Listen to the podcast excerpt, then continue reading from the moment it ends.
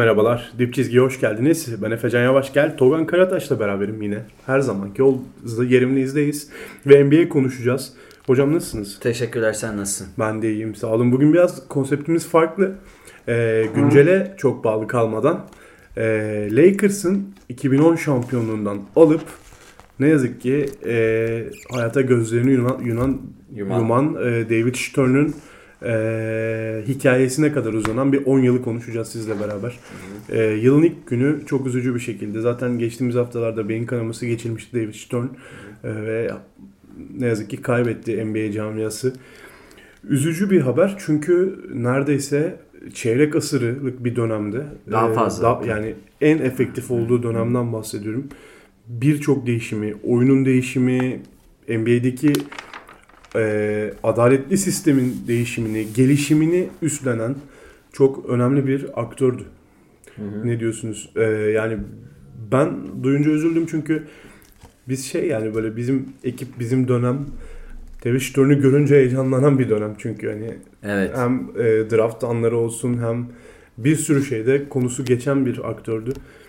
Ben üzüldüm kendi adıma. Umarım e, ne denir bilmiyorum ki hocam. Ya Şimdi 30 sene 84-2014 arası NBA'in komisyonerliğini yaptı. Larry O'Brien'dan sonra e, komisyoner oldu. İşte şu an kupanın adı olan Larry O'Brien'dan bahsediyorum. Ama hikayesi aslında daha eskiye dayanıyor. 66'dan beri ligde. E, yani yavaş yavaş yükseldi, komisyoner oldu. Hatta 66'dan e, beri ligde olduğu dönemde birçok gelişmede de payı var. Mesela e, sadece işte mesela şeyden başlayalım. Bu lotarya işinden başlayayım önce. Hani 84 84'e kadar e, konferansın en kötü iki takım arasında bayağı bildiğiniz yazı tura atılıyordu. Ve işte yazı tura sonucu e, birinci pik belli oluyordu. Bana adaletli geldi. ya 66-84 arası bildiğimiz tarzda bir lotarya yoktu. Ondan önce zaten 66'dan önce tamamen şey sadece bölgesel seçimler vardı. Yerel Atletik Bilbao tarzı. Ee, sonra o yazı turayı kaldırılma, kaldırılmasının işte David Stern'ın imzası var büyük ölçüde. Ee, işte ilk pick Patrick Ewing piki biraz hala tartışmalıdır. Ee, hileli mi değil miydi? Bence hilelidir o pick ama sonuçta NBA'de bu lotarya işinin gelmesini tamamen ona borçluyuz diyebiliriz. Ayrıca ondan önce biraz daha geriden de bahsedeyim. NBA ile ABA'nın birleşmesinde 76'da 80'lerde e, bu ilaç testlerinin e, işte drug testlerin e, bu tip önlemlerin artmasında çünkü o dönemlerde çıkan gazete haberlerine göre mesela NBA'de oyuncuların yarısının ot içtiği ya da işte ilaç kullandığı söyleniyordu. Yine David Stern'ın yani e, imzası var. Komisyoner olmadan da aslında ligde birçok e, işe imza atmış durumda. Mesela ta şu an biz şeyi konuşuyoruz Çin ve Amerika ilişkilerini. 1987'de de David Stern Çin'e VHS'leri gönderiyor bildiğimiz kasetleri. Çin'de izlensin diye. Arjantin'le sanırım 84'te evet Arjantin'le işte haftalık 2000 dolardan bir TV yayın anlaşması falan imzalamaya çalışıyor. Yani NBA'in bugün popüler olmasının globalde küre... bu kadar güçlü olması. Evet, hmm. sadece e, NBA üzerinde değil. Amerika'daki dört büyük spor dalında bu kadar çok popülaritesini, e, kültürel egemenliğini, etkisini arttıran, gelirini arttıran, televizyon ve satış gelirini her şeyini arttıran, bütün kü- küreye yayılan bir oyun olmasını sağlayan kişi. E, dolayısıyla yani hatta salary cap'ta bile ya David Stone'un bir sürü e, emeği vardır değişmesinde özellikle. Bugün oyuncular %52'sini %53'ünü alıyorsa e, NBA gelirinin onda da Stern'ın büyük emekleri vardır. Bu mücadelelerde oyuncu tarafında yer aldığı hep söylenir zaten. Söylenir evet. Yani bazen e, Lakers'ların mesela e, kötü anları olabilir işte Chris Paul takası gibi ya da Spurs'da Popovic'e ceza vermesi gibi bazı nadiren de olsa müdahale ettiği anlar vardır ama özellikle Jordan'ın gelişiyle birlikte o 84'ten sonra işte ilk eline Jordan gibi bir ya Jordan Stockton'ın olduğu draft sınıfını çok iyi değerlendirdi. NBA'in küreselleşmesinde Michael Jordan'ı bir ikon olarak çok iyi kullandı. İşte Nike'la yapılan sözleşmeler. Bunlar hep David Stern sayesinde oldu. Tabii üzüldük gerçekten şeydir hani bizim jenerasyon özellikle David Stern ne biliyordu? Hani Adam Silver daha yeni yeni alışmaya başlıyoruz. Halbuki 5 senedir adam şey komisyoner ama işte yeni yeni. Öyle de bana hani böyle hmm. Çok yeni jenerasyon geliyor. Bana sen kimsin diyeceksiniz de yani hani Yo ama öyle. Hani öyle yani. Ya yeni bugün, jenerasyonun komisyoneri yani. Bugün NBA Kanada'da varsa 95'te Stern sayesindedir. Ee, NBA 30 takıma çıktıysa David Stern sayesindedir. Daha da şey söyleyeyim 92 olimpiyatlarında hatta 92 olimpiyatlarına profesyonel kadroyla gidebildiyse Amerika. Sonrasında da bu istikrar Evet. kazandıysa. Kazandıysa David Stern sayesinde. Çünkü olimpiyatlara biliyorsunuz eskiden amatör oyuncular gidiyordu sadece. Bunlar hep yani Amerika'nın kültürel yani buna emperyalizm de diyebilirsiniz. Birçok açıdan kültürel hegemonyasına da hizmet etmiştir. Sadece spor anlamında değil. Te- televizyon kültüründe de, internet kültüründe de çok o- 30 sene yönetmek ve başarılı yönetmek az buz bir iş değil. Çünkü 10 senede birçok şey değişiyor. Bundan 10 sene önce Twitter kaç kişi kullanıyordu mesela? Çok az kişi kullanıyordu. Bugünkü konumuz da buna benziyor Yani aslında. evet. değil mi? Dolayısıyla bayağı bir önemli bir kayıp. Açıkçası üzgünüz. Ee, diyecek başka bir şey bulamıyorum. Ne yazık ki. Ee, sevenlerine sabır dilemekten başka hocam ne diyelim? Evet. Bir şey yok. Bütün NBA'in e, üzüldüğü bir olay olarak e, yıl yeni yılın 2020'nin ilk gününde yaşandı bu hadise. Bakalım e, buradan sonra Adam Silver yönetimi nasıl mirası değerlendirecek 5 yıl sonrasında. Yani 5 yıldan Fena sonrasında. değerlendirmiyor ama yani İyi bakacağız. yaptığı işler de var. Hı hı. Ama e, yani zaten yaklaşık olarak kurduğu düzen devam edecek gibi duruyor David Stern. Öyle. Hocam tam olarak 1 Ocak işte dedik. Hı hı. Bir 10 yılı devirdik. Hı hı. 2010'lar bitti. Hı hı. 2010'larda bir sürü şey yaşadık.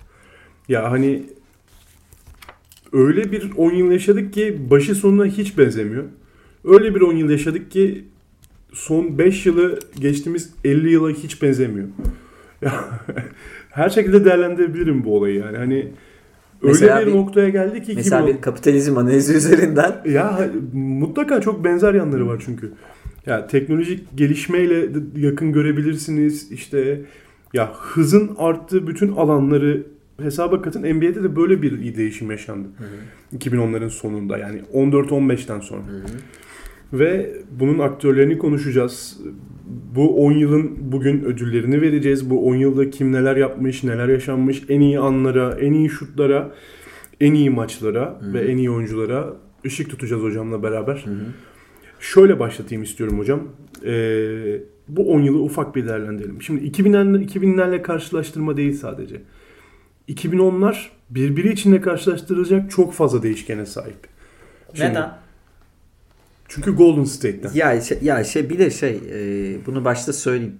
Hayat gerçekten çok hızlı değişiyor. Teknoloji çok hızlı değişiyor. Kapitalizmin çok farklı evrelerine geliyoruz. Yani mesela 60'larda 70'lerde yaşayan insanlar daha stabil bir hayatta yaşıyordu. Biz artık öyle bir çağda yaşamıyoruz. Geometrik hızlı hızlı değişiyor her şey. E, Elbette e, ya bunun da zaten dediğiniz kapitalizmle çok büyük ilgisi var. Ya mesela bir tane örnek vereyim. Bana üniversite hocam birinci sınıfta örnek olarak söylemişti. Neredesin Firuze diye bir film var arkadaşlar. Belki bazılarınız izlemiştir. O dönem yani kötü çok iyi bir film değil yani. Bence çok iyi bir film. Yani sanatsal açıdan çok iyi bir film değil. Bazı mesajları var güzel. Mesela o film şeydi bir anda başlıyor hemen bitiyordu. O dönem için ama 2004 için söylüyorum bunu. Çok çok hızlı bir anda olup bitiyordu böyle. Eminönü'nde pazar yeri gibi karman çorman bir film izliyordunuz. Mesajını veriyordu ama şu an izlesek mesela o filmi o kadar hızlı gelmez. Yani bu dinlediğimiz mesela geçen yine bir şey öğrendim. 1990'larda mesela ortalama bir şarkı introsu 38 saniyeyken şimdi 5 saniye. Yani artık her şeyi çok hızlı tüketiyoruz. Her şey çok hızlı olmuş durumda. Teknoloji çok hızlı gelişiyor. E bu da oyuna da yansıyor tabii ki. Oyun da kendi içinde dedi ya mesela 90'ların kendi içindeki değişimi, 2000'lerin kendi içindeki değişimi, 2010'ların kendi içindeki değişiminden çok daha Ya şimdi Az. 2001 finaliyle 2009 finali yakın. da- arasındaki fark Hı hı. 2010 finaliyle 2010 2019 finali, 2018 finali arasındaki farktan Çok çok, daha azdı. küçük, çok Hı. minimal hani Hı. oyun aynı oyun gibi. Hı hı. Ya bu bu inanılmaz bir değişim. Dediğiniz örnek çok güzel. Ha bu arada şeye de katılırım. Mesela 38 saniyelik introyu seven romantikler de var. Vardır. Ben Ya geneli Ben söyledim. de sevenlerdenim belki fark, farkında değilim ama şimdi 5 saniye dediğiniz örnek çok güzel. Hı. NBA'de bu şekilde tüketilmeye başlanan bir oyuna döndü. Hı hı. Artık kimse uzun yollardan gitmek istemiyor işte. Hı hı. Ee, oyunun en pratik halini bulmaya çalışıyorlar. Çabuk. Hemen. Böyle öz- böyle Hı. özetleyebiliriz herhalde. E, oyuncu Her şey gibi değişti. işte. Hani daha eşyalı ev tutmak istiyor artık herkes. Evet hazır. Hazır. Mümkünse yani bu şey gibi e, aşamaları atlamak çabucak hemen hedefe ulaşmak. Ki bu sizin sürekli eleştirdiğiniz yeni nesil gençlere de birazcık e, benziyor değil mi? Ya bir daha yalnız cevap hakkım var işte. Konuya giremedik ama gireceğiz. Şimdi şöyle e, yeni nesili eleştiriyorum ama ben umutluyum. Var Şu- arada birkaç bir şey var diyorsunuz. ya eleştirdiğim nokta şu. Bu aşamaları at, bilimsel açıdan eleştirme. Yani aşamaları atlayarak bilimsel ilerleme olmaz. Bilim sabır gerektirir. Yani akademide bir üniversite okumak sabır işidir. Yani emek işidir. Yoksa e, içinde yaşanan çevrenin ve egemen iktisadi sistemin sonucu olarak bu e, 20 yaşındaki gençler her şeyi hızlı yapmak istiyorlar. Yani bireysel olarak kimseyi suçlamıyorum aslında. Sadece e, bunun olumsuz yanları da var ama oyun açısından bence her şey Ama bence gitti. bu gençlerin buradaki işte eleştiriyorsunuz dediğim hani çok doğru örnekler üzerinden eleştiriyorsunuz böyle de işte. Ya Hani mesela bir işte- şey hemen olsun Ya istiyorlar işte yani. tu- ne gerek var kardeşim Dostoyevski'yi okuma diye ne eleştiriyorum ama onun dışında bazı şeyler çabuk olsun diyeni de yani empati kurmaya çalışıyorum birazcık. Çünkü öyle bir çağ içinde yaşıyor. Evet, ben işte- küçükken e, görebildiğim reklam televizyon reklamıydı. Billboard'tu. Şimdi her yerden görsel atağa uğramış durumdalar. Ya Dolayısıyla işte Zeklevi'nin 3 saniyede attığı şutlar bana bunu hatırlatıyor biraz. Gibi, Bu evet. gençleri hatırlatıyor. Evet yani. evet. Yani o, ki- kişiler dönüştüğü için, oyuncular dönüştüğü için zaten oyun dönüştü. Oyun kendi kendine basketbol tanrısı. Merhaba ben geldim. Şimdi oyunu dönüştürüyoruz demedi yok, ki. Yok. Yani. Aslında oyunun dönüşümünde bir sürü etkisi var işte. Houston örneğinin çok büyük örne- ör- şeyi var. E, öncesinde Phoenix'in var. Phoenix'in. E, olan olmayan var ama Golden State'le beraber arşa çıkmış bir Hı hı. hız, bir tempo ve bir oyun anlayışı var. Nelerin değiştiğini konuşalım biraz. Sizin bir 3 sayılık atışlarla ilgili. Ya şimdi Zaten olayın absürtleştiği nokta orası değil mi? evet hocam? ben Yani e, bu konuyu Golden State'in ilk şampiyonluğundan beri bayağı detaylı incelemeye çalışıyorum. Oyun nasıl oldu da birden bu kadar hızlı dönüştü. Yani oyunu D'Antoni dönüştüremedi Phoenix döneminde. 7 seconds or less yani 7 saniyeden daha kısa sürede hücum etme felsefesini bir egemen felsefe haline de getiremedi. Ondan önce 80'lerin sonunda Paul Wested'in e, Gun'ı var. Yine 60'larda filan da Gun var aslında ama Gun'la Pace and Space ayıran işte birçok faktör var. Daha böyle sistematik, daha alan paylaşımına, şuta daha dayalı, savunmaların da çok kötü olmadığı bir oyun. E, yani bu dönem mesela 2000 yılında bundan 19 sene önce hani 19 20 sene önce pardon. Yani 20 sene önce demek de tuhaf geliyor bu arada 2000 yılına. Ben hatırlıyorum yani 2000 Ben- yılıma girdiğim günü hatırlıyorum ben. Neyse.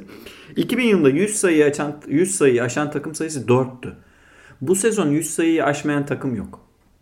Yani 2000 yılında New York dahi açtı. evet 2000 yılında maç başına atılan üçlük sayısı 13'tü. Bugün 30'a varıyor. Yani en kötü takım bile 30 tane deniyor. 25-30 tane deniyor her maç. Yani Houston anormal işler deniyor filan. Ya da mesela eskiden 90'larda işte bir tane sağ generali olurdu. 16-17 saniyede hücum edilirdi. O sağ generalinin pick and roll ya da başka bir şey üstünden yavaş ağır hücumlar Aslında izlerdik. 2010'ların başı için de bunu örnek Ya verebiliriz evet evet. yani. Yani 2009-2010 finali de mesela çok tempolu bir final değildir. Bugünkü kadar tempolu değildir. Keza Şimdi öyle Dallas, değil. Dallas Miami değildi. Tabii. İşte ondan sonraki Miami Spurs değildi.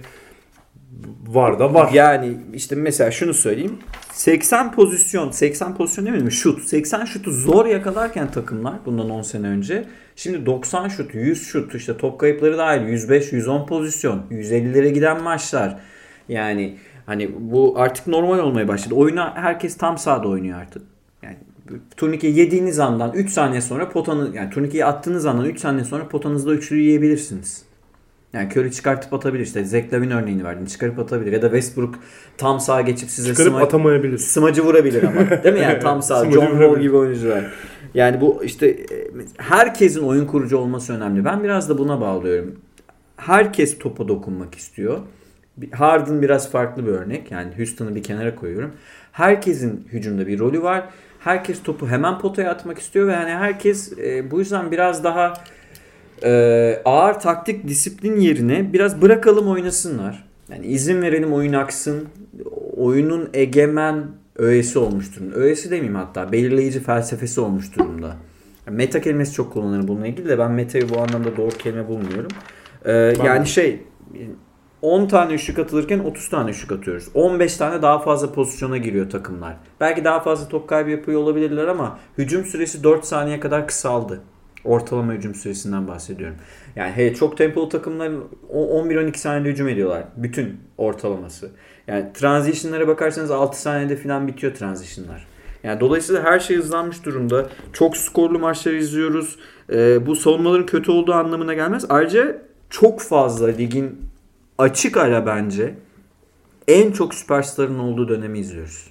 Hali hazırda. Ve izledik ve izlemeye devam ediyoruz. Son birkaç yıldan bahsediyorsunuz Tabii. ve E- yeni yeni geliyor da yani. Ayrıca NBA'in küreselleşmesi mesela Doncic 1990'da yaşıyor olsaydı öyle pat diye draft olmazdı.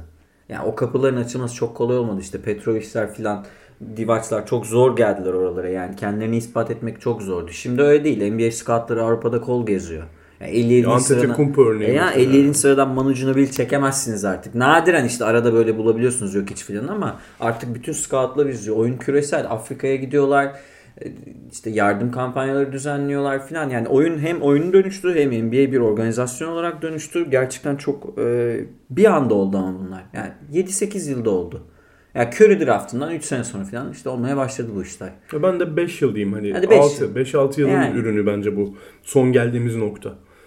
Yani 2013 finalini belki çizgiyi çizebiliriz orada. 2013'ten itibaren bayağı işler değişti aslında. Yani 2014 14'ten çizin hocam. Ne 14'ten fark ediyor? çizelim tamam. Ya 14'te Spurs'un kitaplık bir Pace and Ee, Space'i evet. var. Ya ball moment var işte. E, efsane. Ama yine ball movement Tabii üzerinden yani, anlatırız. Evet yani. evet şey değil. Yani Stockton Malone pick and roll üzerinden ya da Jordan isolation'ı ama ağır bir isolation. E, açın izleyin arkadaşlar Jordan finali. 1998 YouTube'da en çok izlenen finallerden biridir. Ne kadar hızlı Ne- acaba? Yani oyun o kadar yavaş ki ben Caddebostan'da daha hızlı oynuyorum diyebilirsiniz. Ama Evet. öyle. O zaman oyun öyle oynanıyordu. Şimdi böyle oynanıyor. Şimdi üçlük üçlükçülerin değeri çok daha önemli. Guardlar çok daha egemen oyna. Yani bildiğimiz post-up yapan uzun yok Embiid hariç. Var mı? Post-up yaptın lan. Gober'i post-up yaparken düşünsene. 7 top kaybıyla falan bitirir maçı. E, yanlış mıyım? Ben Yo hiç muhtemelen yani. İşte AD biraz kullanmaya başladı Vogel. Ama O yani da başka bir e, silah yaratmak için. Valla bence koçların aradığı ilk şey şutör 4 numara. Zaten mesela pozisyon sayısı da 5'ten 3'e indi. Point guard, şutör guard, kısa forvet, uzun forvet, pivot değil. Yok. Ball handler Oyun kurucu. yani oyun kurucu ve topu elinde tutabilen, yere vurabilen kanat ve şey çember savunucusu. Uzun. Şut atan uzun. şu- şut veya işte 3 3 pozisyon var. Takımlar ultra kısa beşlerle oynuyorlar. PJ Tucker 5 numara oynuyor. Draymond Green 5 numara oynuyor. Böyle şeyleri 90'larda göremezdiniz arkadaşlar. Yani mesela Shaq'ın oynadığı, Ewing'in oynadığı dönemlerde oyunun en değerli oyuncuları onlardı belki. Ya da Jordan'dan sonra falan. Şimdi mesela çok uzun süredir uzun MVP seçilmiyor. Evet. Ya pivot MVP'den bahsediyorum. Ante uzun da pivot MVP'den Uzun bahsediyorum. süredir çok uzun dakikalar alan şut olmayan pivot hatırlıyor musunuz? Yani çok ekstra diğer işleri çok iyi yapması lazım. İşte Gober gibi filan. Ha. Yani. Eyvallah hani. Bir tane kaleci gerekiyor. Şimdi bir tane kaleciyle oynuyorsun. Ekstra bir şey yapması lazım. Evet, tamam, ben çok iyi bir şey- kaleci olman lazım ama diğer dördü, diğer dördü şutör olacak. İki şutörle oynayan bir takımın başarı şansı var mı? Yok şu an için. Ben de onu söylemeye çalışıyorum işte. Yani dört tane şutörün olacak bir tane kalecinin. Hatta mümkünse sahada belli dakikalarda kalecinin yedeğinin de şutu. Kalecinin de şutun olması Mümkünse. arayan takım çok fazla artık Evet, hocam zaten. evet. Önümüzde Yani. bir Carl Anthony Towns örneği de var işte. Evet. Ee, denediği üçlük sayıları onun üstüne çıktı neredeyse. Hı hı. Ve bu çok absürt geliyor bana yani. Şimdi mesela internette caps'ler dolaşıyor. Ee, eskiden mesela kalıplı oyuncular post-up denerdi. İşte pump fake üzerinden bir şeyler atmaya çalışırdı. Kısalar penetre ederdi filan. Şimdi herkes üçlük atıyor. Öyle bir oyun değil arkadaşlar. Oyunun şut başına atılan sayıda üçlük yüzdenin %34'ü bulduğu an daha başarılı bir takım oluyorsunuz. Bu çok basit bir şey. Orta mesafede CJ McCollum değilseniz Kobe Bryant değil ki bu Kobe Bryant'ın ge- 30, 30 yani 27-33 arası gibi döneminde falan değilseniz üçlük atacaksınız. Üçlük atacak. O yüzden mesela ofansif rebound oranları düşmüştür NBA'de. Çünkü oyun dışarıda oynanıyor. 5 dışarıda oynuyor hatta bazen takımlar. Ki bu zaten alınan rebound adetini atıyor, arttırıyor. Savunma anlamında, evet. Savunma rebound adetini. At, çünkü, çünkü rebound ortalaması çok yüksek olan uzunlar var NBA'de şu an. Var. Drummond gibi işte. İşte Hasan. Gober, Drummond. Gober. Yani. Bu oyuncuların rebound düzeyleri çok artmış durumda. Bu dediğiniz örnekten e, çünkü içeride zorlayıcı bir rakip yok çünkü yani kimse girmiyor neredeyse hemen döneyim istiyor aksine. E, koşa koşa çok alışmış takımlar artık. Hatta mümkünse bazı takımlar kısalar alsın topu ki ilk topu hemen yarım saniye orada bir kazanalım. Topu vurup transition yani rakip yerleşmeden onu hazırlıksız yakalayalım. Ve işte transition'dan sayıyı bulalım. Bu üçlük olur, bir şey olur, penetre üstü sayı olur. Önemli değil. Ama yani mümkünse işte topu hemen kısayla buluşturup tam sahaya geçmeye çalışıyorlar. O yüzden işte şey çok izlemiyoruz özellikle normal sezonda. Playoff'ta izleyeceğiz de. Yani öyle Yesike 300 hocamızın şeyde çizdiği gibi bu seti oynuyoruz arkadaşlar. Öyle bir şey yok. Yetenek çok yukarıda ve o kadar çok şeye belki de ihtiyaç yok artık. 150 e, tane mesela taktik setine ihtiyaç yok. Var mı? Yok. Yani bence yok çünkü yetenek çok yukarıda. Evet takımların bir oyun felsefesi var. Herkes başka bir şey oynuyor. Ya kendiliğinden çözülen işler çok fazlalaştı. Evet. Ya önceden çok problem edilen. Hı hı. Şimdi hocam herkes yapabiliyor zaten. Bazı şimdi mesela 2011'de Dallas'ta Carlisle eşleşmeli alan yapmıştı. Yap bakalım.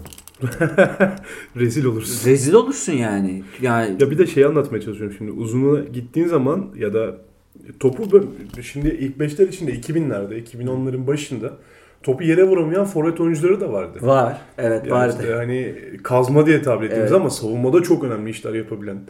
Ya işte ama çok önemli süreler de alıyordu bu oyuncular. Hı. Ya bu şekilde olduğu zaman e, işte savunmada onları riske edebiliyordunuz.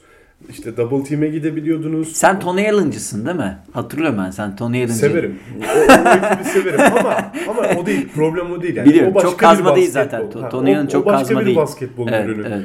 Ya dediğim başka bir şey aslında. Savunmada riske edebileceğin şeyleri şimdi edemiyorsun. Edemiyorsun. Bu yüzden de aslında birçok sorun çözmen gereken sorun kalmıyor ortada. Çünkü Şimdi, yapabileceğin şey çok Hı-hı. da aslında absürt bir şey denemene gerek kalmıyor. Oyuncu yetenek setine bağlı olarak oynamaya çalışıyorsun. Mesela ben Larry Bird'ün şeylerin highlightlarını izlemeyi çok seviyorum. Larry Bird'ün e, vaktiniz bulursa arkadaşlar izleyin. E, post-up pozisyonları var mesela. Larry Bird sahanın her yerinden skor bulabilen bir oyuncu olduğu için. Larry Bird'ün post-up yaptığı bir anda durdurun şeyi, görüntüyü. Şunu göreceksiniz. 10 kişi de faal çizgisinden içeride. Şimdi bir de e, orta mesafeden şut çıkarmaya çalışan bir durumda bir oyuncunun yani fadeaway atacak diyelim öyle eski usul post up değil de. Şu an bu Şu an durdurun Kavay bakalım. diyelim mesela. Yani Kavay. 7 kişi muhtemelen perimetrede duruyordur. Yani e, bu alan açmak bu işte. Rakibi alan yarım metre alan açmak bile çok kıymetli artık. Gerçekten çok. Oyun yarım saniyelerde oynanıyor. Yarım saniyelerde işte yarım metrelerde Ben Simmons'a el göstersek mi göstermesek mi? Göstermesek. Russell Westbrook'u riske etsek mi etmesek mi? Edebiliriz başka bir savunma şablonu o zaman. Bir kişi eksiliyor çünkü takım hücumda. Yani yardım savunmaları mesela bence çok daha etkili artık. Ya da işte sadece yardım değil help and recover yani yardım yapıp adamını geri bulmak. Adam değişmedi savunmalar. Mesela NBA ilk 2000'lerde şey geldiğinde işte 2003'te mi geldi alan savunması legal oldu. Baya normal 2-3'e oturuyordu takımlar dümdüz. Tracy McGrady'nin bir meşhur smacı var ya Yao üstünden. Düz 2-3 alan savunması yapıyor orada takım. E şimdi mesela düz 2-3 avans alması yapabilir misin?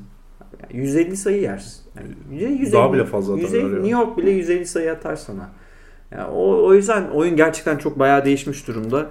Ama ben memnunum bu değişimden. Şey değil mi yani işte. Yok canım heves kırıyor gibi anlamında söylemiyorum. Onun tadı başkaydı hmm. bu arada. Yani 90'ların tadı başkaydı. Hmm. Ya şimdi eksik olan şeyler var. Şimdiki hasıl başka yerde yaşanıyor. Evet. Şimdiki hasıl şut dirençlerinde, şut tansiyonlarında yaşanıyor şut savunmalarında yaşanıyor. Adam kovalıyorsun. Adam kovalamakta yaşanıyor. Evet. Ama yani o benimse ötekinin de duygusallığını yapacağım mutlaka yapacağım. Hani potu altındaki boyalı alandaki o ben kavgayı çok severim çünkü. Ee, onu çok özlüyorum. Asla bulamayacağız bir daha mutlaka. Sen de pivotsun ondan. İşte Embiid tam dolayı mesela ulan oluyor mu acaba dedim. Ulan oluyor mu acaba dedim olmadı ya. Onlar da çok şey yani. Onlar da e, kaçak dövüşüyorlar birbirleriyle. Ya old school ara ara göreceğiz bazı şeyler de artık işte oyun hani, oyun geldiği noktadan rahatsız değilim ama. Oyun 2020'ler 2010'ların da çok üstüne çıkacak. Muhtemelen. Öyle duruyor. Hani Muhtemelen. Hani zaten 2010'ları bir 5-6 senelik periyotta alıyoruz. Bir kayıp var orada. Hı hı. Şimdi öyle bir adet gelecek ki, öyle bir rakam gelecek ki 2020'lerin sonunu konuşurken inşallah beraber konuşuruz. Hı hı. Neler olduğunu göreceğiz yani. Hı hı. Rakamlardaki değişimde. Böyle özetleyebiliriz hı hı. bu 10 yılı. E, decade diyelim. Decade. Ve bu 10 yılın en başarılı 3 takımını seçelim. Seçelim. Sana veriyorum önce buyur bakalım. Ya herhalde tartışmayacağımız iki takım var. Birincisi Golden State. E yani. 2015, 2016, 2017, 2018 ve 2019 Golden State. 2020'yi 2019'un ortasına kadar çekti. Tersten. Ee, ikincisi Miami Heat. Big Three. işte Dwayne Wade, LeBron James ve Chris Bosh'la beraber güçlenen. Ve Mario Chalmers'la. Udonis Haslem'ın. Udonis Haslem evet. Ve Cleveland Cavaliers. 4 sene üstte finale çıkan bir şampiyonluk alan LeBron'la beraber Cavs'i yazabiliriz diye düşünüyorum buraya. Hmm.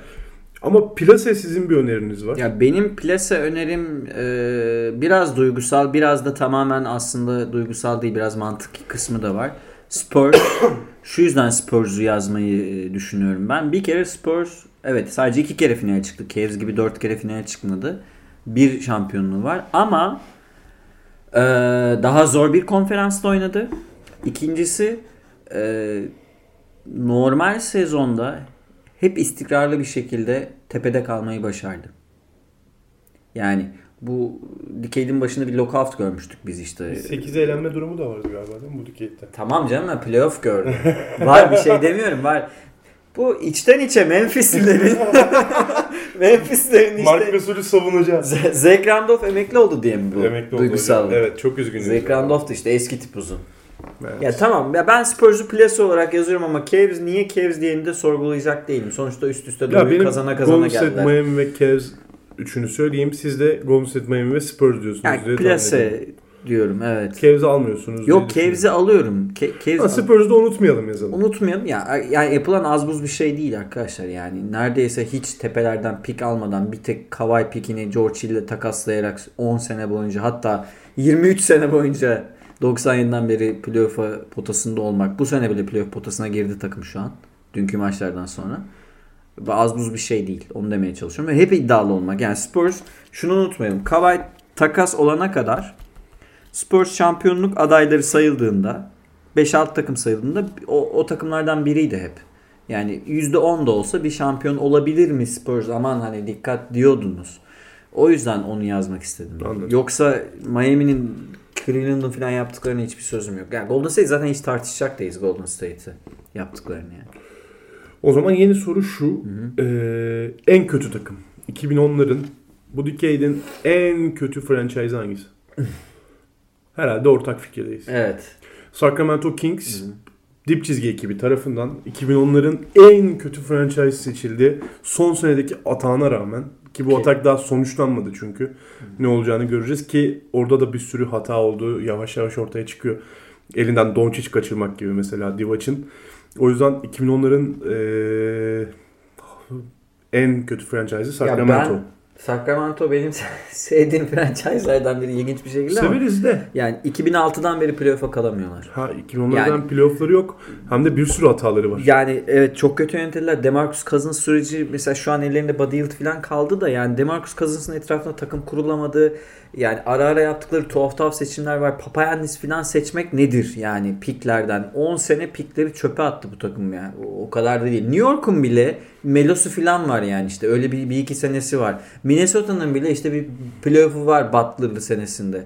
Kim Charlotte'ın bile var işte abi yani en kötü işte Kemba'lı bir iki şey izletiyor size. Franchise oyuncusu bile bulamadık Sacramento yıllarca doğru düzgün. Franchise oyuncusu dediği adam Arza'nın tekil işte kazın sürekli teknik faal herkese kavga ediyor. Yani o takım mesela taraftarlarına ben şeyimdir hani hayranımdır böyle sürekli izleyenlere. Bu, bu kadar kötü takım her maç izlenmez. Ve son birkaç seneki atağa da o yüzden çok hevesliler. Evet. E, franchise olarak umarım iyi değerlendirirler ama orada da bir hata üstüne kurulmuş bir atak olduğunu söylemek lazım. Kesinlikle. Sacramento'yu dedik. En iyi takımı seçelim hocam. İlk 5 yani. En, yok. yok. Ha en iyi takım. En iyi takım yani. Golden State Golden yani. State 2017 diyeceğim ben. Ha tek sezonluk. Tek sezonluk. Evet Golden State 2017. Durant'in. Yani o Durant'in ilk katıldığı sezonu Hı. söylemek zorundayım. Ee, Cavs'i elediler finaldeki çok iyi bir takımdı ve durdurulması mümkün değildi yani, Golden State'in. Muhtemelen e, NBA tarihinin atış gücü en yüksek takımı. NBA tarihinin en güçlü takımı diyebilirim. Evet, hatta evet en güçlü takımı. Savunmada. Yani bench ile filan NBA tarihinin overall'ı 99 filandır yani o takımın. Kaçsa yani en yüksek 100 verilemeyeceğine göre 99 işte. Peki bu oyunun en etkileyici sezonu? Sezon yani yine bir takım mı Bir takımın. Normal sezon seçecekse Golden State 72, 72 onu seçeceğiz. seçelim ya. 72 onu 16 seçeceğiz. Golden State diyeceğiz evet. yani. Yani normal sezon için bu 73 pardon 72 diyorum. 73. 73, 73. galibiyetini seçmek durumundayız. Böyle takımları Hı hı. oylamış olduk hocam. Ee, şimdi oyunculara gelelim. Hı hı. Bu yılın oyuncularını şöyle değerlendireceğiz. Önce ilk, ilk beşimizi yapalım.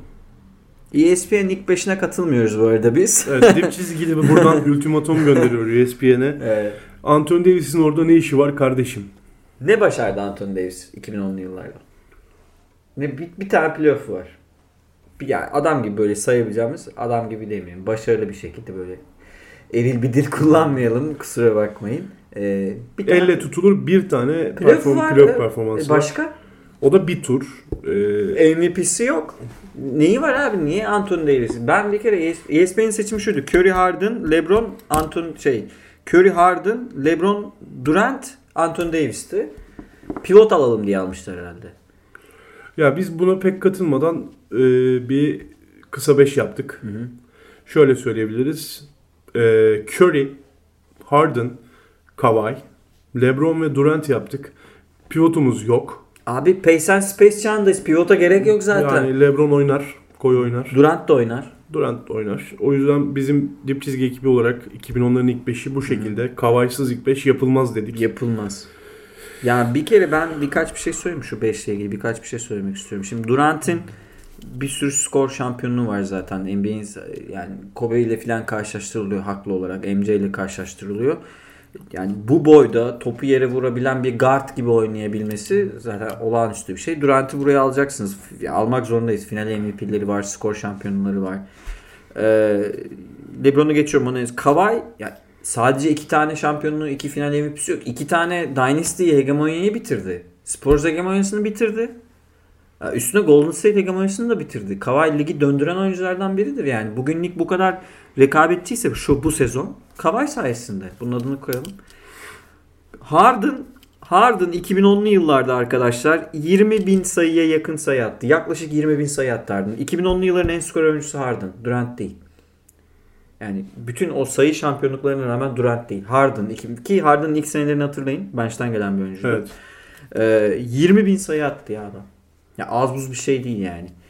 Ee, Curry yani Curry NBA tarihinin en büyük devrimcilerinden biri olarak hatırlanacak. Hele 400 tane attığı o MVP olduğu se- 400 üçlük attığı, 402 tane üçlük attığı MVP olduğu sezonu falan düşünürsek O sezona da bir ödül vereceğiz Evet bu arada. yani NBA'in devrimcilerinden biri. LeBron da zaten benim ve muhtemelen senin de 2010'lu yılların tartışmasız MVP'miz LeBron James. LeBron yani. Evet benim de öyle. Tartışmasız işte 2011'den 2010'dan sonra 2011'den beri üst üste oynadığı finaller. Hmm. Kaybetse de üst üste oynadığı finaller ki kazandığı 3 şampiyonluk. Ya, Ee, Adam kaybettiği finalde bütün oyuncuların sayı, rebound, asist, top çalma, blok istatistiğinde birinci bitiriyor yani. Ka- kaybettiği finallerde, kazandığı finallerde de böyle mesela. Böyle bir şey oynadı. Ki yenildiği takımları da baz aldığımızda Evet. işte bir Spurs hiç kazanılabilecek gibi değildi o seri. Golden State adam bir canavarla mücadele etti diyebiliriz ki 3-1'den bir şampiyonluk aldı orada. Muazzam bir andı. Ee, 5 şampiyonluk eder o. Evet bence de değeri çok fazla. O yüzden 2010'ların MVP'si LeBron James Hı. oldu. Bizim bir görüşümüz bu şekilde. Peki en etkileyici MVP sezonu hangisi? Şimdi bir sürü oyuncu MVP oldu Yani- bu süreçte. İşte sizce en etkileyicisi hangisi? Curry ya. Yani 2016 Curry diyoruz değil mi? Curry evet yani o oy birliğiyle aldığı en şey ödül. Ki yani tartışmaya da gerek yok. O Ben hatta- hem NBA tarihinin en büyük devrimci MVP'si de olabilir yani. Ben zaten Curry'nin o sezonun en iyi ofansif sezon olduğunu düşünüyorum. Verimliliği falan kattığında. Yani Harden biraz değişik şeyler yapıyor iki senedir. Ama hala böyle gidip geliyorum ben. Beni dinleyenler gidip geliyorsun diyebilir de biraz gidip geliyorum ya. Curry'nin şut yüzdelerine bakın arkadaşlar. Ve oynadığı dakikaya. Ve top kullanma oranına. Bu kadar yani kendi kalibresindeki oyunculara göre daha az top kullanıp daha az dakikada e, bu işleri yapması Bir anda 30'lara çıkıyordu işte o sezon. evet. Yani çok top, top kullanmadan yani hani böyle. Bir anda üst üste 6 tane sokuyordu mesela. Ha. Hop 32 olmuş Curry. Evet. Böyle bir sezon yaşattı bize. Sonra son çeyrek oturuyor Curry. oturuyor. Son çeyrek Curry bench'te ama şey MVP. LeBron'un MVP'si de 12 MVP'si de 12 çok MVP'si efsanedir. Ama yani Curry diyeceğim ben. Yani burada Ben de Steph'e veriyorum. Evet. Ben. Ee, hocam şu en şeyleri konuşalım. Devam edelim. Ödüllerimizi verelim. Hı hı. En iyi 6. adamı 2010'ların. 3 tane adayım var benim. Söyle bakalım. Lou Williams, Manu Ginobili ve Jamal Crawford. Ama herhalde burada kim alır size bir sorayım. Ya ben bir Manu Ginobili fanı olarak Lou Williams, Lou Williams diyorum. Lo mu diyoruz? Lou diyorum ben. Yani Manu fanıyım. Bunu biliyor zaten sen de biliyorsun. Ama yani şey. Ben efektiflik olarak Manu Ginobili diyeceğim. Peki. Ya her ne kadar sadece 6. adam olarak anamayız Manu Ginobili'yi ama adaylardan biri ise Manu'ya veririm. Ee, şu, şimdi yalnız şuraya şunu şerhe düşmek istiyorum. Ben Manu'yu bıraktıktan sonra yazdığım yazıda da söyledim. Manu tarihin en iyi 6. adamı olabilir. Ki bence öyle. Tarihin. Ee, ama Manu'nun en şimdi şöyle Lou'nun yaptığı işler biraz değişik. Özellikle hücum anlamında. Tarihin en iyi 6. adam tartışmasında Lou Williams'ı almam mesela ben. İşte Manu'yu alırım. Tamam. Ya Havlicek'le Manu'yu alıyorum ben mesela orada o tartışmaya. NBA tarihinin en iyi 6. adamı Jamal Crawford falan almam ben. John Havlicek midir, Manu Ginobili midir? Doğru ama soru bu. ama 2010'ları düşünürsek, salt 2010'ları düşünürsek. Peki Lou 5 sene sonra oranın adayı mı böyle devam ederse? Ama Lou'nun da yaşı geldi abi ya. Değil mi? Lou'nun da yaşı geldi yani. Ya ben Lou diyorum. Ee, ama ya evet içimden çok fazla Manu demek geliyor. Hadi onu da ben diyeyim ya. Öyle bölüşelim. Ya Clutch'ta filan yaptıkları Manu'nun zaten efsane de Lou'nun da kılıcı var ama yani onu da şey yapmayayım. Hakkını yemeyeyim yani. Eyvallah. 6. adamları dağıttık. Peki 2010'ların en iyi savunma oyuncusunu konuşalım hocam biraz. Sen Ödülünüz diyorsun buna? kime? Benim ödülüm Kawhi Leonard'a. Evet bunu tartışmak istemiyorum. Çünkü öyle bir çıta koydu ki. Hı hı. Öyle bir şey izletti ki. Hele 2000 işte şeyle Miami serisinde 14. 14 serisinde hem o çıta hem de Toronto serisi. Ya işte Kavay'ın getirdiği seviyeyi düşündüğümde Kavay'a veririm. Ya bu kadar iyi bir savunmacı olup nasıl bu kadar iyi iki yönde iyi oynayabiliyorsunuz ve kendinizi nasıl buraya getirdiniz? Kavay bu ödülü benden alıyor. Peak sezon seçseydik Howard diyecektim ben. Yani 2010'ların başı başı Howard. evet yani e, Howard'ın çember savunuculuğu yani atlet şaktı adam ya. Yani atlet şak hani onun üstüne hiçbir şey alamıyordunuz. Geleni geçeni tokatlıyordu. E, Ama Howard o kadar kötü bir yerlere kadar geriledi ki şimdi kariyeri biz bütün bakıyoruz değil mi? 2010'ların en iyi savunmacısı deyince o 10 yılda ne yaptığına bakıyoruz. Howard'ın son işte 6-7 senesi o kadar leş sezonlar var ki o yüzden ben biraz yakın olana oy vermekten adettendir diyerek Rudy Gobert'e vereceğim oyumu. Çünkü daha istikrarlı bir e, savunma performansı sergiledi. Evet bu Decade'in sonuna doğru yaptı bu performansı katılıyorum. Sadece senden farklı olsun diye. Yoksa Kava'ya Anladım. Saygım sonsuz. Kavay da sizin de adaylarınızdan Kavay da benim adaylarımdan biri. Ama O Gober zaman diyeyim ben. Kavay ve Gober'e dağıttık ödülü. Ee, Ya başka bir sürü oyuncu da var bu arada yani. Hiç savunma ödülü almayan iyi oyuncular da var. Da yani şey yani çember savunması çok önemli bir şey. Ya kaleci önemli. O yüzden ben biraz kaleyi seçtim. Kaleci seçtim yani. En çok gelişme kat eden oyuncu 2010'larda. Yani şöyle düşünün hocam. Bu bir sene içindeki gelişimi de dikkate alabilirsiniz. Yoksa 2010'larda neydi? 2010'ların sonunda ne oldu? Ya benim burada burada yalnız şey ben bunu tek bir kişi söyleyeceğim. Antetokounmpo.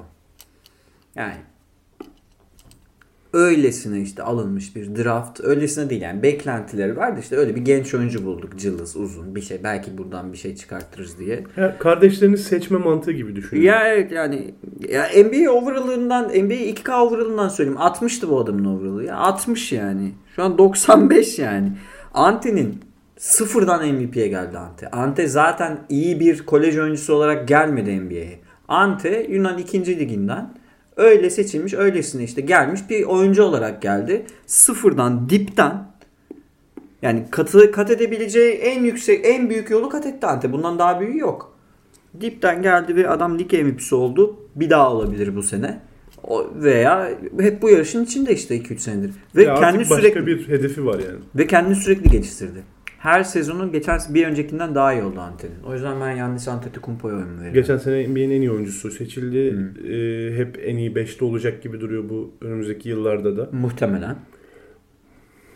Antetokounmpo diyorsunuz yani. E ben evet oyumu Antetokounmpo. herhalde ben biraz bugün çok Leonard diyeceğim ya. Acaba neden? Üstünde Toronto Raptors forması olduğu için mi? Yok da. ya Kava'ya şöyle vereceğim.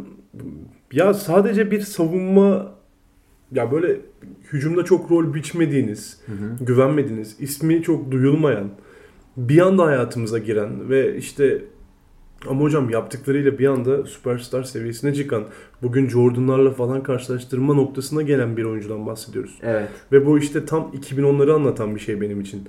2012'de, 13'te Kawhi geldikten sonra işte 14 serisini düşünelim Hı hı. Spurs'un. O patlamadan sonra 6 sene. Kawhi nereye geldi? Evet. Michael Jordan'la karşılaştırılacak seviyeye geldi. Geçen Doğru. sene karşılaştırdılar. Playoff olarak. Geçen sene yaptıklarıyla karşılaştırdılar. Hı hı.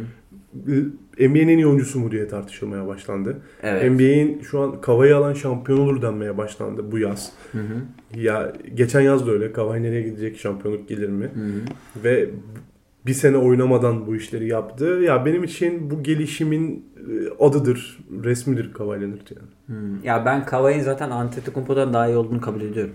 Ama yola E, baktığınızda elbette ki Antetokounmpo büyüleyici ya. Evet. Ve şey hi- hikaye masal yazsan bu kadar abartırsın Evet, Antetokounmpo'yu yani. E, şey gibi düşünün yani. Oyunun başında yapıyorsunuz böyle ikinci ligde sürünüyor falan Aha. böyle. Bir anda alıyor NBA GM'leri. Öyle bir hikaye Antetokounmpo'nunki. Katılıyorum. Çok da güzel örnek verdiniz. Ağzınıza sağlık ama benim oyum Kavaya. yani e, mantıklı bulduğum yanlar var evet. Yani kabul edilebilir. Kawhi Leonard'ın gelişimini de kabul edebiliriz. Ya buna hiçbir şey demiyorum. Koç. Ben Kawhi Leonard diyorum. ne çok Kawhi dedim bugün ya. Ya bir, bir dakika bir dakika benim bir adayım daha onu da söyleyeceğim. Dur aslında ben bunu MVP'ye söyleyecektim unuttum ya. The Office'teki Toby Flanderson'ın kayıp erkek kardeşi Joe Ingles buraya aday olmalı mutlaka. Ya o da bu arada kendi e, kalibresinde ciddi gelişim gösterdi. Yani Euroleague'de bile öyle çok güvenilir olmayan bir oyuncuyken NBA'de iyi bir rol oyuncusu oldu. Neyse ko- koç mu seçiyoruz? Joe Bu Ingles podcast'te de Joe- geçemiyoruz değil mi Bu, ya? bu podcast'te de Joe Ingles diyoruz. Bir de bir Bradley Beal diyelim. Geçemiyoruz. Bir de Brad, Bradley Beal mi? Dip çizgi klişeleri. Koç. Ve koç konuşacağız. 2010'ların en iyi koçu kimdir hocam? Bence Popovic'tir. Popovic'tir ama Spolstra'nın da elini sıkarak Popovic diyeyim. Ee, yani ben Popovic diyorum yaptıklarıyla. Steve Kerr demiyoruz ama değil mi?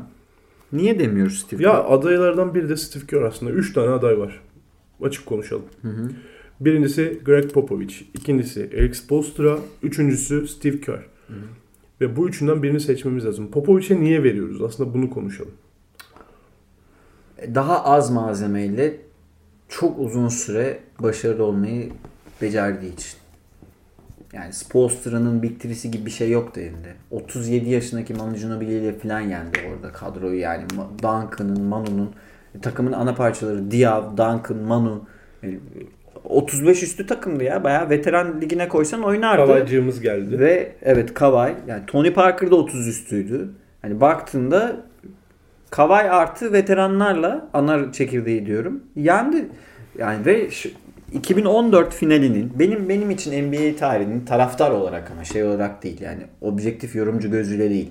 Taraftar olarak benim için NBA tarihinin en iyi en iyi yarısı diyeyim devresi 2014 finalinin 3. maçın ilk ilk yarısıydı. O Miami'nin Big Three'sinin sahada yani U16 takımı gibi kaldığını gördüm. Ben bu gözlerle izledim. Bunu yapmak ve bunu veteranlarla yapmak ve bunu 2011'de o senenin Memphis serisinde elenip döndükten sonra takımın bütün felsefesini değiştirmek. Yani Spurs yarı sahada oynayan 75'e bağlayan bir takımdı işte. İlk iki sene boyunca takımı pace and space'e bol Mumut'a alıştırdı ve 2013'te ve 2014'te çok değişik bir Spurs izledik biz. Bütün adam kendi felsefesini değiştirdi. Kendini devirdi. Kendi kendine devrim yaptı. Bu az buz bir şey değil. Ayrıca doğru düzgün pik olmadan bütün bu süreçte hep playoff'a kaldı. Hep Bu anlara kadar. Evet yani. hep rekabetçi oldu. Belki bu sene de kalacak playoff'a. Yani ihtimal dahilinde. Bu, bu, bu kadar kötü performans. Kaç senedir bir şey seçemiyor Spurs? Kawhi draftı var işte abi. Evet. O da takasla. O da takas yani. George Hill takası. Yok ba- başka yani Başka yok. tepelerden bir şey seçemiyor Spurs. Buluyor. Yani Kyle Anderson buluyor. Patty Mills işte şeyden çıkıyor. Danny Green serbest bırakılmış bir oyuncuydu. Cleveland'dan mıydı galiba? Galiba Cleveland'daydı. Onu aldı oynattı işte Matt Banner'larla falan yani baktığınızda oyuncuların %110'unu oynatıyor.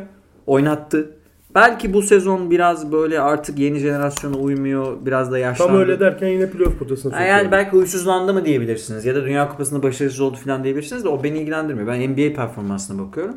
Ama Spoelstra hocama yani Spoelstra bence NBA'in çok iyi koçlarından biri. Belki de bazen hakkı yeniyor. Bence en iyi mola alan koçu bu arada. Yani müthiş bir figürü var moda alırken. Bir o konuda Doug, Doug Rivers'ın hakkını yedirmem yalnız. Böyle orta sahaya kadar koşarak aldığım ola var ya bir tane.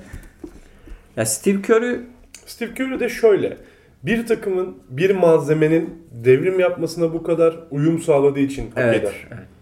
Üçü o yüzden bu dikeyde yani bu 10 yıla damga vurmuştur. Benim Ma- de oyun Popovic'e ama. Mark Jackson'ın yapamadığını yaptı en azından Evet. Steve Kerr. ya buna uyarladı. Bunun için uğraştı. Hatta işte hasta olana kadar çalıştı yani adam. O yüzden Steve Kerr'ün de o takıma emeğini yatsınamaz bir emeği var. Hataları da var. Var. 2016 mesela büyük hatalar içerir Steve Kerr tarafından ama fark etmez. Sonuç olarak bu o 4-5 seneyi çok iyi geçirmiş bir koçtan bahsediyoruz. Katılıyorum. Tarihi bir galibiyet aldırmış, galibiyet seviyesine çıkarmış. Ee, oyuncularını özgür bırakmış. Çok iyi parçalar seçmiş. Finalde iyi hamleler yapmış Iguodala gibi. işte Mesela herkes topu dokusun diye pick and roll oynatmıyordu. Mesela. Yani Yampa çok iyi. Arıza karakterlerle iyi anlaşıyordu. Hiç kimse 35 dakika oynamıyordu. Çok uzun süre bakın ya Curry 32 dakika oynuyordu işte yani. Ben- Bütün bench oynuyordu. Durant ve Green'in birbirini gırtlakla- gırtlaklamak istediğini biz iki sene sonra öğrendik mesela. Hani bunu da iyi saklayabilen bir koçtu bence.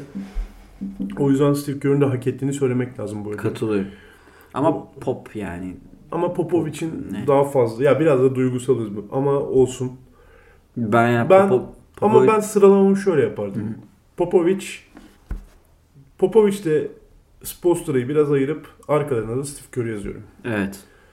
Yani 1 2 3 Steve Kerr olur ama Steve Kerr de büyük başarı yapmış, elde etmiştir. Ya, Popovic sadece 2010'ların değil bence gelmiş geçmiş en iyi koç da.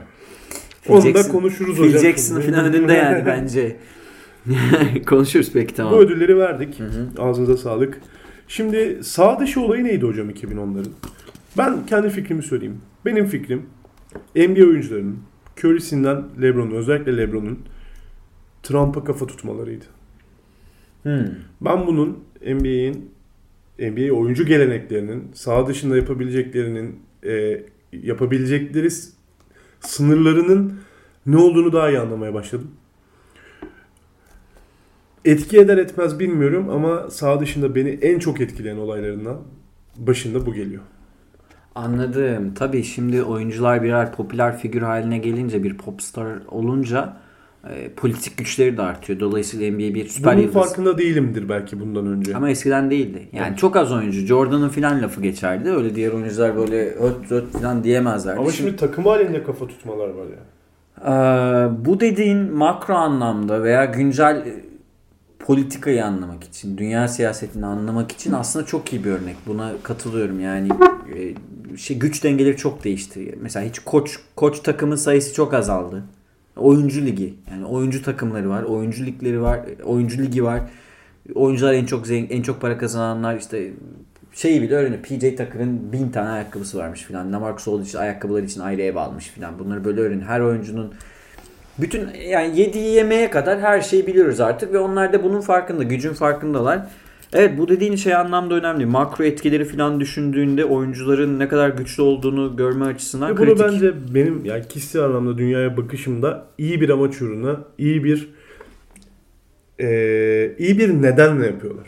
Hı. İşte bir ayrımcılık, bir eee, işte dünya üzerinde bir rasizm, faşizmle mücadele etme amacıyla yaptıkları için hem Amerika içinde hem de dünya genelinde bir eee, bir tepki olarak görüyorum. O yüzden oyuncuların bu anlamda politik bir duruş göstermeleri hoşuma gitti.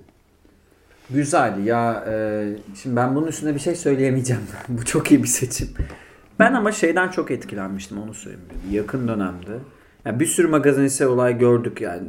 Kevin Durant'in burn recount'unun bulunması işte ya da ne bileyim Kobe'nin veda turunda dışarıda söyledikleri efendime söyleyeyim işte Philadelphia'nın o Jim burn fake Twitter bulunması yani sosyal medya üzerinden çok sosyal medya çağında yaşadığımız için. Ama ben şeyden çok etkilenmiştim. Senin dediğin olay da benim için etkileyiciydi. LeBron'un yani benim kariyerimin en önemli işi dediği çocuklara yaptırdığı okul. E, Bu da bence mesela sisteme karşı bir duruştu. Çünkü biliyorsunuz Amerika'da e, yani Türkiye Amerika'dan bir konuda iyiyse arkadaşlar o da şeydir. Yani bizim iyi kötü, kötü de olsa işte bu mesela 31 Aralık'ta sosyal güvenlik hakkı bazı insan arkadaşlarım bitti. e, 25 yaş civarıydı değil mi? Yani işte belli bir seviyede geliriniz varsa ödeme yapmanız gerekiyor çalışmıyorsanız filan. Ama iyi kötü bir sosyal güvenlik sistemimiz var. Sağlık, eğitim filan. Yani sağlık ve onun dışında eğitim devlet okullarından filan belli seviyede ücretsiz alabiliyoruz. Yani Amerika'nın bu konuda pür liberal olduğu için, saf liberal olduğu için çok acımasız bir sistemi var. Ee, bence buna biraz tepkiydi. Yani eğitim hakkı, sağlık hakkı, yani çocuk çocuklar için yapılan o okul, A'dan Z'ye bütün ihtiyaçlarını karşılamak, kendi cebinden yapmak. Michael Jordan böyle bir şey yapmadı. Kimse yapmadı. Kimse yapmadı. yapan var ama bu seviyede LeBron'un ee, bunu üstlenmesi çok ayrı bir... LeBron'u şu yüzden de Michael Jordan Michael Jordan mesela şu karşılaştırma yapıyorum laf olsun ne değil ki sürekli karşılaştırıldığı oyuncu ya. Ee, basketbolcu olarak değil bir figür olarak söyleyeyim. Sistemin çarklarına hizmet eden bir oyuncuydu. NBA'in televizyon dünyasında küreselleşmesini sağlayan ve buna destek veren bir oyuncuydu. Dolayısıyla NBA'in ya şöyle söyleyelim burjuvaya hizmet ediyordu diyelim. Daha hani bir terminolojik söyleyeyim. LeBron öyle değil. LeBron muhalif bir karakter.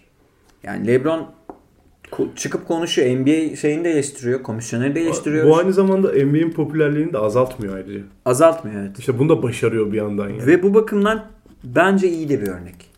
Sadece reklam kampanyalarına, sadece televizyon gelirine hizmet etmiyor. Arada bazen alakasız saçma sapan açıklamalar yapıyor. Kabul ediyorum yani üstüne vazife olmayan şeyler. Ya da bazen biraz böyle e, geri adım attığı açıklamalar var. İşte Çin meselesinde e, More ile ilgili söyledikleri falan. Ama yani bu çocuklar için yaptığı okul bence Amerika'daki sisteme de bir tepkiydi.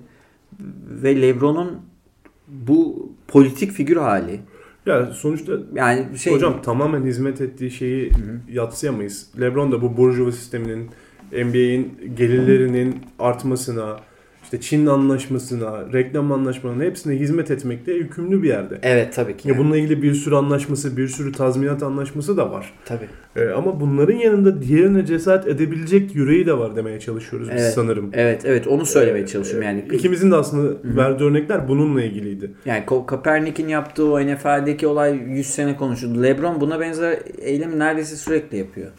Yani sürekli yapıyor. Bir de e, bu şu yüzden önemli. Mücadeleyi diri tutması e, birçok insana ilham kaynağı oluyor ve bu e, mücadele alanının daralmasını engelliyor. Basitçe Türkiye ile karşılaştırın. Lebron'un dediklerinin onda birini Türkiye'de bir basketbolcu dese Türkiye'de sahaya çıkabilir mi? Çıkamaz. Bırakın basketbolcu yani, yani bir sürü önemli evet. aktör var Türkiye'de. Evet. Bunu söyleyemek söylemesi gerekip ama söyleyemeyen. Yani mesela işte LeBron şimdi arkadaşlar şey şu şunu söylemeye çalışıyorum hani e, politikadan çok hoşlanmanın için için biraz dışına çıkalım. E, popüler kültürün getirdiği e, getiriler işte lüks hayatı değil mi bunlar? Bu, bu insanlar çok zengin. 10 Chandler Parsons'ın bile o kadar iyi bir kontratı vardı ki gitmiş Los Angeles'tan işte 2-3 tane ev almış 7 milyon dolara. LeBron bilmiyor mu 10 milyon dolar 10 tane ev dizmeyi, helikopterler bilmem neler dizmeyi. Yapıyor. E belki de yapıyor yani. Ama zaten. şeyi de unutmuyor. Yani e, bu gerekiyor. Sistem yoksulluğu yok etmiyor. Hatta yoksulluğu yaratıyor. Eşitsizliği yaratıyor. Ben bu eşitsizliği bireysel olarak nasıl düzeltebilirim? Vicdani bazı yükümlülüklerini yerine getiriyor diyelim. Evet ama herkeste yok o vicdan. Herkeste yok. Kimse yani, de yok belki de yani. E, çok az kişide var.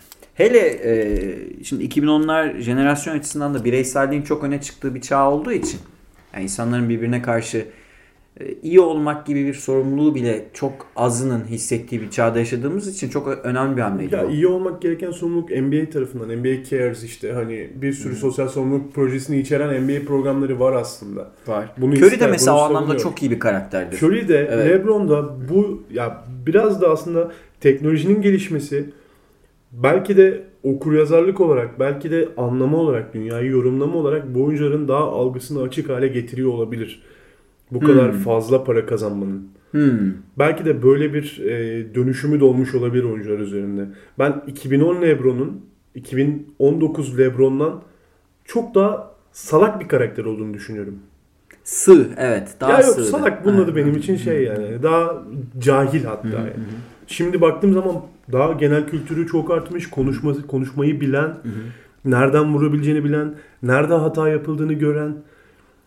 hizmet ettiği şeye sırtını dönmemekle beraber geldiği yeri de unutmayan bir LeBron haline gelmiş. Hı hı. O yüzden de bu açıdan kıymetli görüyorum bu 2010'ların oyuncular üzerindeki dönüşümünü ve sağ dışı olaylarını. Evet. Ya bu e, sonuçta ya şey unutmayalım. Oyun oynayarak milyon dolar kazanıyorlar. Adil değil diyebilirsiniz haklı olarak. Evet adil değil ama işte bizi eğlendiriyorlar. Hepimiz izliyoruz. Ama biz açtığımızda LeBron'u izlemek için izliyoruz. Şey değil yani DJ Augustin değil değil mi? O da onun farkında. Ve bence kullanabileceği sınırlarda yapabiliyor. Ya yapıyor. Ball Management'ı da buradan eleştirmişti ya. Ha evet bizi Yani izlemek işte, istiyor Ben insanlar. her maç oynamalıyım demişti yani.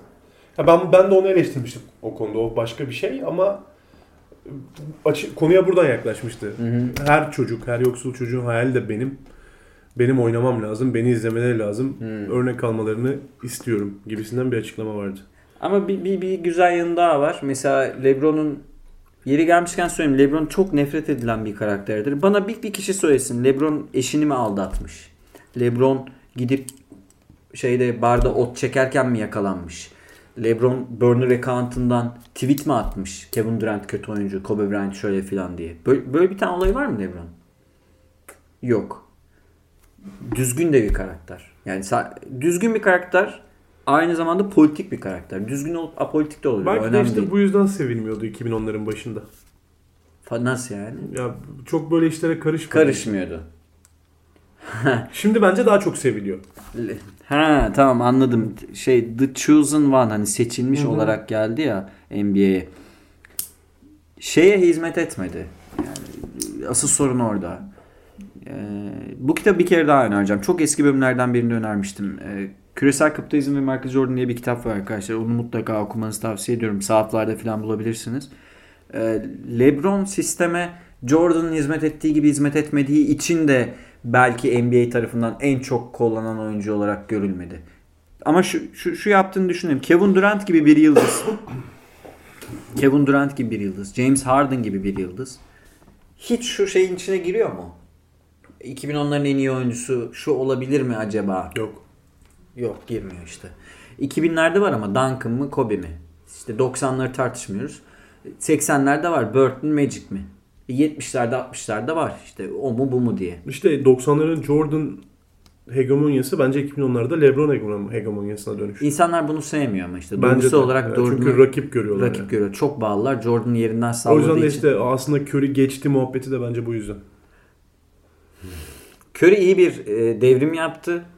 Devrimci bir karakterdir ama 2010'ların en iyi oyuncusu o, yavaş. Bence çok büyük fark var. Evet. LeBron'la ikincisi arasında 2010'ların. İkincisi kim bilmiyorum. Ee, biraz hocam burayı da bağlayalım. Evet. Fazla biraz kendimizi ifade etmeye çalıştık. Ama olsun. Ağzınıza sağlık. Ben teşekkür ederim. Bir sağ dışını şöyle konuşalım. Birkaç güzel şey de sorayım size. En etkileyici an hangisiydi sizin için? Basketbol anı. Aa şey ya. LeBron'un bloğu. Golden State. Evet LeBron'un bloğu. 2016 Mike Breen'in e, ve bizim ses kaydımızda bugün konuşacağımız birçok şey aslında bizim intromuzda var. Hayır. Dinlerken zaten bitiyor aslında intro. Evet. Bugün en anlamlı intromuz bugün Evet. herhalde. Evet. 2016 LeBron blok dedin. Bir Nowitzki konuşamadık. E, 16 şampiyonluğu olmasaydı Nowitzki diyecektim bu arada. 11 şampiyonluğu efsane bir şampiyonluktu da. Program blok sonuna ben birazcık Evet, sakladım evet. Nowitzki'yi Tamam, peki. merak etmeyin. Ben LeBron blok diyorum. LeBron blok diyorsunuz. Ee, ben ikisini de aynı potada eriteceğim. Hem etkileyici anım hem de en iyi şutum. Etkileyici an Chris Bosh'un çektiği rebound. Etkileyici, en etkileyici şutum, en iyi şutum da Real'ın 2013'te Spurs'u şampiyonluktan ettiği şut. Evet. Anım da o 30 saniyelik sekans. Evet orada baya kötü bir faaller kaçtı şey oldu. Kazanılmış maç uzadı. E, şutta tartışacak bir şey yok. Spurs şampiyondu hocam. Neredeyse. Na- Evet, bitmişti. bitmişti. 7 9-2 mi 7-2 mi öyle bir seri var orada. Ee, evet doğru. Yani Real'ın şutu. Ama çok etkileyici şutlar var işte Curry'nin Oklahoma, Oklahoma yaptığı yaptı filan. orta sahadan. Durant'in şeyde son anda 2017 finalinde. Evet yani ben bu şut için çalışıyorum senelerdir dediği şut da mesela Hiç tereddüt etmeden kaldırdı. ikon bir şuttur. Ama şey yani Real'ın orada o, o topu el yakan bir topu gide geri geri gelerek sokması En cesur karar deseydiniz mesela Kevin Durant'in o şutunu söylerdim. ha evet. Yani hemen kaldırıp atmak ve yani en belki de gördüğüm en cool şutlardan biriydi. Evet ama adam dedi ben senelerdir bu şut için çalışıyorum dedi yani. Bileğimin hakkı alın teri bu. Ter bu kardeşim ter. Hikmet Karaman. Hikmet Karaman gibi evet. Ee, böyle hocam en iyi final MVP'sini sormadım size. Ha. Lebron ya. Lebron. Yani Lebron'un Hangi LeBron? işte MVP olduğu sezon. Hatta olmadıklarında da bence LeBron. Ee, 16 LeBron MVP değil. Bence şey ya. Yani Nowitzki falan tamam çok büyük saygı duyuyorum. Ee, Kavai'nin başardığına çok büyük saygı özellikle geçen senekine çok büyük saygı duyuyorum. Ama LeBron'un sahada temel ve ileri istatistiklerde sahanın tartışılmaz bir şekilde en iyi oyuncusu olması ve şampiyon yaptığı kadroya baktığında bir de rakibe falan baktığında başardıkları gerçekten inanılır gibi değil. Ben LeBron'un 16 MVP'sinin e, bu yılın belki de hatta çok uzun sürenin biraz düşünmem gerekiyor eski MVP'leri. Çünkü Duncan'ın falan dominant dönemleri var. Shaq'ın falan var. E, ama 2010'ların kesinlikle en iyi MVP'si oydu. LeBron'un. Sen Iguodala değil. Iguodala'ya yakınım. Hocam ben de LeBron'la şey arasında kaldım ya. Ee, 2011 Nowitzki arasında kaldım. LeBron'a gidecek ödülüm 2016'ya çünkü 3-1'den dönen seriye gidecek. Ama çok yakın yani Nowitzki ile çok yakın.